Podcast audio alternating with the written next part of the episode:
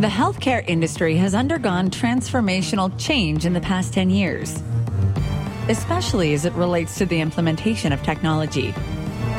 Even so, there's much more to do, and many companies are out there doing it, but you don't know about them. At Intrepid Healthcare, our podcast will bring you the crazy ones, the rebels, the troublemakers, the ones who see things differently, the people that are crazy enough to think they can change the world in healthcare. So sit tight and enjoy as we tell the story of another thought leading trailblazer.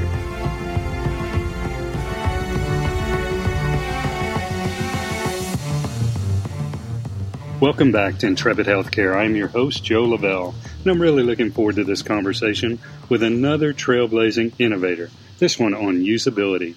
We're going to get right to it today. We are joined by Bennett Lauber, Chief Experience Officer of the Usability People.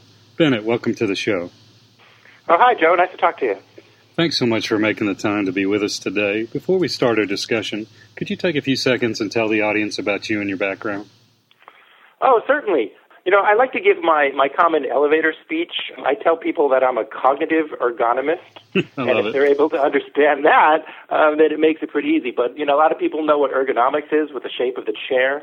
But a cognitive ergonomist does the same thing, matches software to match your brain and the brain processes. So that's what I do. I, I help software developers match their software to the process of their user's brain. Perfect. Could you then take a couple of minutes and give our audience a 10,000 foot overview of the work you guys do at the Usability People? Oh, certainly. So at the Usability People, we work in health IT and we work with a number of EHR vendors and we help them to design more usable EHRs and help them with the screen design. And we also work with some of the vendors on helping them to obtain their ONC certifications, the Meaningful Use Stage 2 certification, and now the certification coming up with MIPS and MACRA, the 2015 edition certification. So, you know, we apply our cognitive ergonomist to healthcare. Perfect, perfect. Let's start with the very beginning. Tell us your definition of usability and then why it's important to health IT. Oh, certainly. Uh, my definition of usability is in line with the ISO uh, 9241 definition of usability, is that things have to be effective, efficient, and satisfying. But I like to add one additional thing as a definition of usability is it has to be useful. Because if this if the system is not doing a function that is providing a value to a person, it doesn't really matter if it's effective or efficient or satisfying. So I like to add uh, the three to that. And in, in health IT, you know, it's really important to have these effective and efficient and satisfying and useful interfaces um, in, in the health world because, you know, we're dealing with people's lives and, and so much usability in healthcare is actually related to patient safety because, you know, it's very easy, for instance, to put in incorrect data into an EHR and as a result possibly lead to an overdose of some treatment. That's really interesting Bennett, thanks for that definition. What are some of the major challenges in promoting usability in health IT? Well, you know, one of the biggest challenges in promoting usability in health IT is that people think that it actually takes more effort to create a quote usable solution and engaging with a user experience professional is going to cost a whole bunch of money and they're going to make me redo all my things and everything's going to be very very expensive but in reality the return on investment in working with usability and user experience professionals is huge. The typical ROI is like from 10 to 100 times the amount of effort that you put into it. So I think that's one of the biggest barriers. One of the things that's helped over the years, I mentioned before the Meaningful Use Program, the ONC had required their safety enhanced design criteria, which is ONC speak for a usability evaluation. And so that has really helped in getting usability in front of these EHR vendors and I think it's a great thing because, like I said earlier, it can be a safety issue. Do you think that then the ONC has had a positive influence? Has user design improved since that's happened? Well, that's controversial. Uh, and there's a lot of people that will say maybe ONC got in the way and try to mandate the way that they're certain to do things with CDA file and, and all of that. But you know, we've worked with a number of EHR vendors that have not had a usability program at all and their first exposure to doing anything about usability was engaging with us to certify their system on its usability. And I think just raising the bar, although as, as small as they did, is working in the right direction. Like I said, there's so many EHR vendors that were not doing anything with usability. So requiring the evaluation, I think, was a good first step. I think the new edition, the 2015 edition, has a little bit more teeth.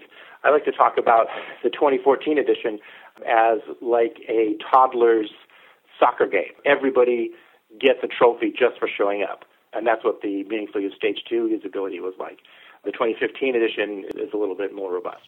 I love it. A trophy for showing up, which yeah. I think you could attribute to several parts of meaningful use, unfortunately. Yes, yes, that is that is very true. And much to my chagrin, they left out another important topic, which we're not allowed to say on my show, but I'll whisper it: interoperability. Oh, that one. You're not allowed to say, huh? well, that's all uh, going to be fixed by 2018, isn't it? I'm hoping so. I really yeah. do. Yeah, exactly. What are some basic steps that EHR developers can take to improve the usability and the user experience of their systems? Oh, that's a great question. And the first step that they can do is try to understand their users and go in context to where their system is being used and talk to the real people that have to use it on a day to day basis. Because a lot of times these systems are designed, I'll call it in an ivory tower, where they're building this and building this and building this. And where the rubber meets the road in the hospital, in the clinical setting, look at the person using the system and talk to them and feel their pain and look at the things that they have to do.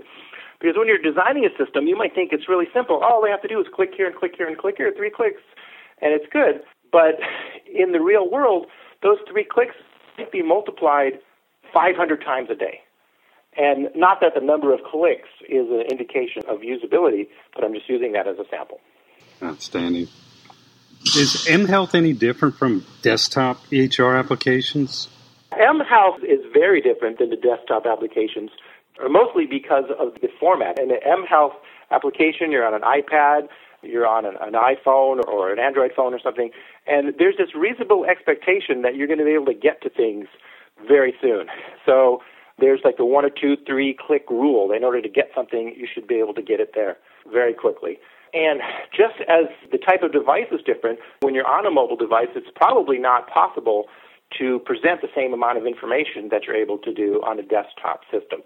So, a physician who's doing some research on a patient, you're not going to be able to read the background information about a prescription on a mobile phone because the text is just way too small. Where on a desktop application, it's very easy to see the potential side effects or the interactions with that drug with maybe some of the other drugs that the patient is taking. And so the overall use case of mobile health versus a desktop application are completely different. And there's a whole other category of mobile health applications that are for the patient, and there's lots to be said about those as well. What can the developers of mobile health applications do to improve their usability so that people use them beyond that initial download and look through? Yeah, one of the things that they can do is I mentioned talk to the users before. You could follow the click stream and try to see exactly where people are clicking on. One of the most important and often overlooked portions of usability analysis is looking at the support team. How many calls do you get from your support team to be able to figure out how can I do this particular feature? How can I do this particular function? And you could take some of those support calls and use those to guide some of the enhancements for the next version of the system. We mentioned meaningful use. One of the ways that we started this whole conversation several years ago about usability is each vendor provided a patient portal. How is usability related to these patient portals? Is it possible to have a usable patient portal? Well, it's certainly possible to have a usable patient portal. And depending upon your, your overall definition of usable, is where this patient portal is, is going to help. What happens with some of the patient portals is they present information to the users in a way that they don't understand. You know, so you have test results and it shows the raw data that the end user just doesn't really understand. And so a patient portal that sort of translates the medical speak to some information that the user can actually interpret is going to be something that's going to be seen as more usable. It's actually a little bit more useful than usable because it's presenting the information in the way that they want. And I remember reading a statistic a couple months back about a bunch of M Health apps that 95% of the people don't use them beyond the first download. And it's pretty much because it's not doing something for them that's providing any kind of utility. Right. So it's not uh, necessarily uh, so, usability, it's just usefulness. There's no reason to use it. There's no reason for a patient to use it because it's not doing anything for them. Right. So if the patient portal can provide some information, let's say you have a blood pressure rating and it's a little bit high, but I don't know as a layperson that 150 over 120 is high blood pressure. Oh, geez, that's super high. But if the system comes in and instead of just spitting out the raw data and saying this is your blood pressure, it says this is your blood pressure and this is considerably higher than the average and these are some of the things you can do in your diet to try to address your blood pressure, then it's going to create some useful information, and those types of things are going to be much more used because they're providing useful information. Well, I'm sure when they handed you the title of cognitive ergonom, er, er, it's a hard one. Cognitive ergonomist. Ergonomist. Yeah. They also handed you a crystal ball. What's the next 12 to 18 months look like in healthcare usability? That crystal ball. One of the things that the next few months are going to look like. Just last Wednesday, ONC came out with the proposed final rule for the MACRA and the MIPS regulations. And in that, it sort of solidified that the 2015 edition certification is going to be required. And about one day after that, we started having some of our clients reach out to us to begin with their 2015 edition certification step. So uh, the next few months, there's going to be that. I'd imagine that there's going to be a lot of people complaining about the 2015 usability being a little too onerous. And I'm really hoping that there's going to be this renaissance of understanding that it's actually helpful. And I mentioned earlier about saving lives, and I always like to refer to the Joint Commission Sentinel Event 54, where they talk about how usability is actually a patient safety issue. I would love to see a realization that actually takes place. Great. Thank you for that. Bennett, before we wrap it here today, where can people go to contact you and learn more about the great work you guys are doing at the Usability People? Well, sure. We have the usabilitypeople.com, which is our company site, and we also have a healthcare user experience blog site called Healthcare Usability. So healthcareusability.com and theusabilitypeople.com. Perfect. Also want to follow them on Twitter to get directed to great content in both those places. Ben, it was so great to have you. Thanks for sharing your wisdom with us today. I really appreciate it. Oh, yeah, it was great talking to you. Absolutely. That wraps this broadcast. On behalf of our guests, Bennett Lauber, I'm Joe Lavelle, and we'll see you soon on Intrepid Healthcare.